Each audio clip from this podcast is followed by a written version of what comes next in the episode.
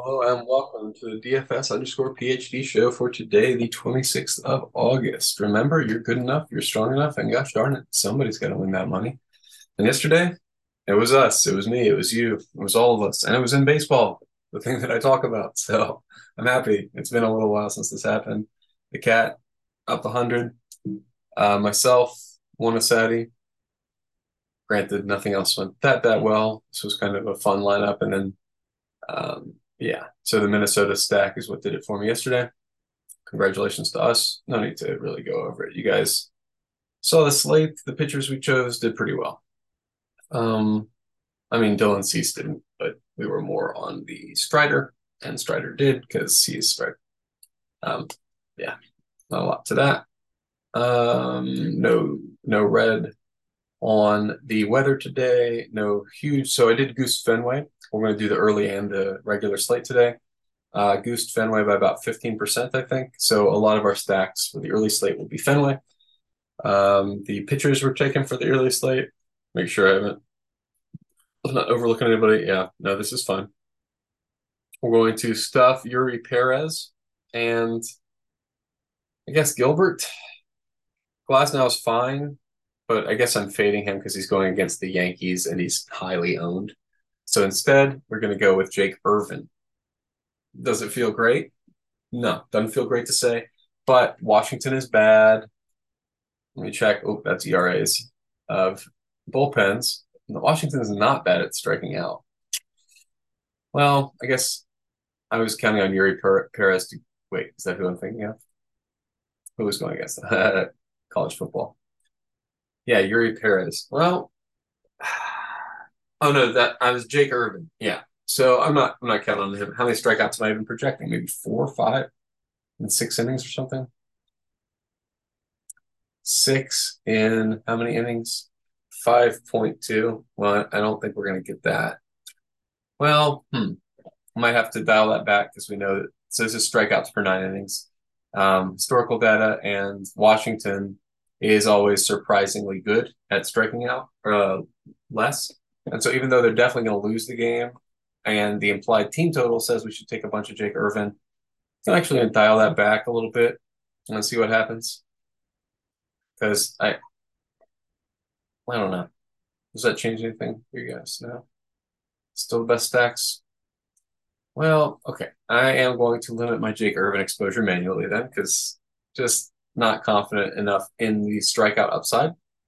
And Glasnow definitely has the strikeout upside. Where did it? Oh, it's just not. They told me, oh, I can't do that. Okay, that's probably what happened. Okay, great. This is good TV. I'm not really against Glasnow. That's what I'm saying here, guys. Yeah, there we go. Okay, so we're splitting it with between Irvin and Glasnow. Um, so we're slamming. Now we're. I guess the studs are Perez and Glasnow. That feels better. And then Gilbert's also fine, but I just don't think he has quite the same upside as the other two guys. You know what I mean? Like no, he's going against Kansas City. Maybe they're perceived weaker or something, but just his, I, I don't think his arm is quite the same as the other guys.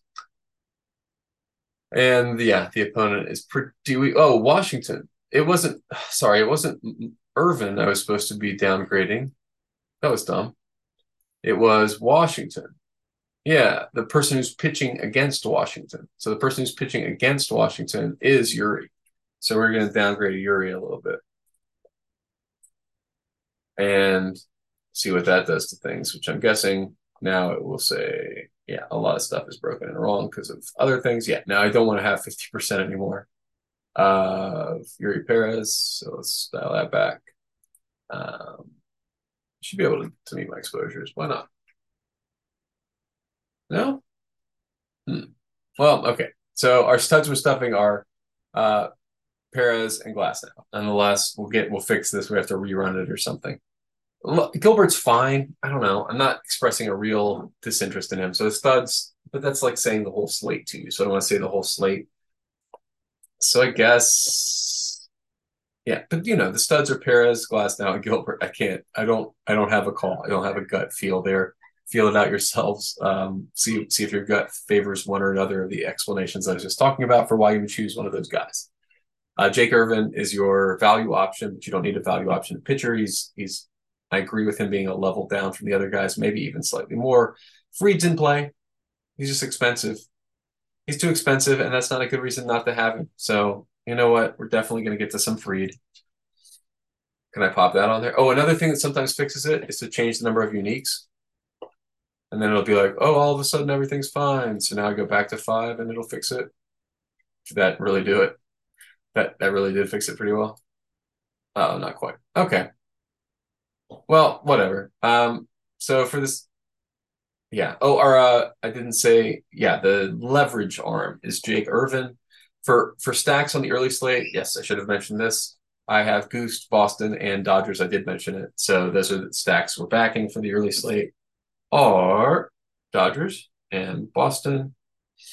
Um, leverage was the Oakland guy. Just gonna write his name down real quick. Irvin. And then the other guys, yeah, okay, that'll be easy to recreate. And then so okay, on to the main slate. On the main slate, I don't think we had any stack changes, yeah, because there was no weather. Like all of the park factors were like meh, no, nothing really to adjust. I don't think for our um, parks versus expectations. So we wind up with the following guys. We're jamming. Well, interesting. We're jamming the leverage today. So our leverage arms are Bradish and Touki. And then we're, what's the word for when you're not stuffing a stud? When you're gently packing in a few studs. So we're gently packing in a few studs today.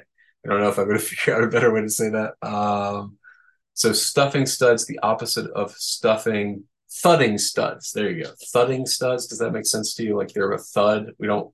So we're not committing to Scherzer, Wheeler, or Peralta. This is an interesting. I like this suggestion um, to play it upside down, where you say, okay, I think one of these two stacks or one of these two pitchers, Touki because he's under he's underpriced against a relatively bad team, and Bradish because he's facing also a bad team. Now let's see, Oakland. Have I been wrong about this?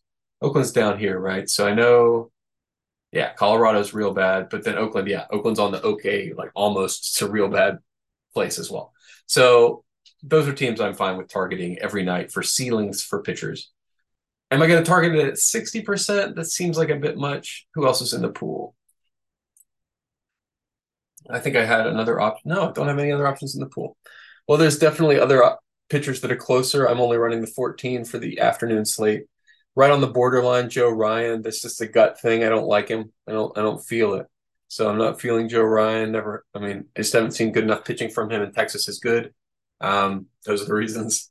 Sears and Davies, similar reasons. I don't think they're good enough. I can't click them compared to these other guys on the slate.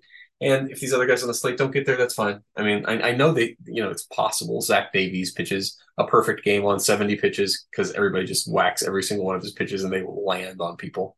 But that's his best case scenario. I, I don't like that as a best case scenario. I like, like, we, you know, anyway, we, have often looked at the 95th percentile part of the page. I, I can't figure out how to. Man- I'm having old person troubles with manipulating the window versus the slider bar. So I will see. Oh yeah, team stacks is the other thing I wanted to comment on.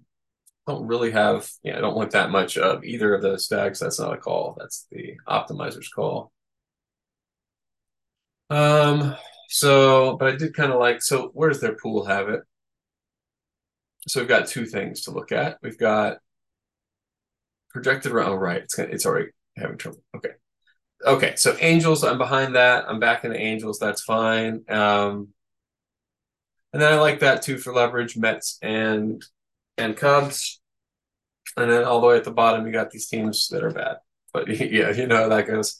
So basically, that's the typical GPP strategy, right? You do a light fade of some of these, maybe one or two teams you think are over uh, overpriced. Makes sense. Philadelphia, after the last few days they've been having, might be running a little hot, so fade them, um, and then go, yeah, with some of these other.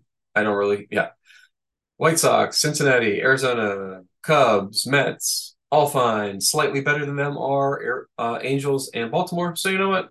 Yep, Angels and Baltimore. I'm only gonna put two stacks at back because like the rest of them are all leveled down, and I really you can see like this is how it's gonna be on the slate too. No preference unless something drastic changes. No preference. Like somebody drops out, we get a new starting pitcher. I I just we've got so many it's a typical problem with baseball is there's no legitimate reason before the fact to prefer any one of these teams. And after the fact one of these teams will win 20 to 1 and the other ones will win 5 to 4 and who cares? They don't care.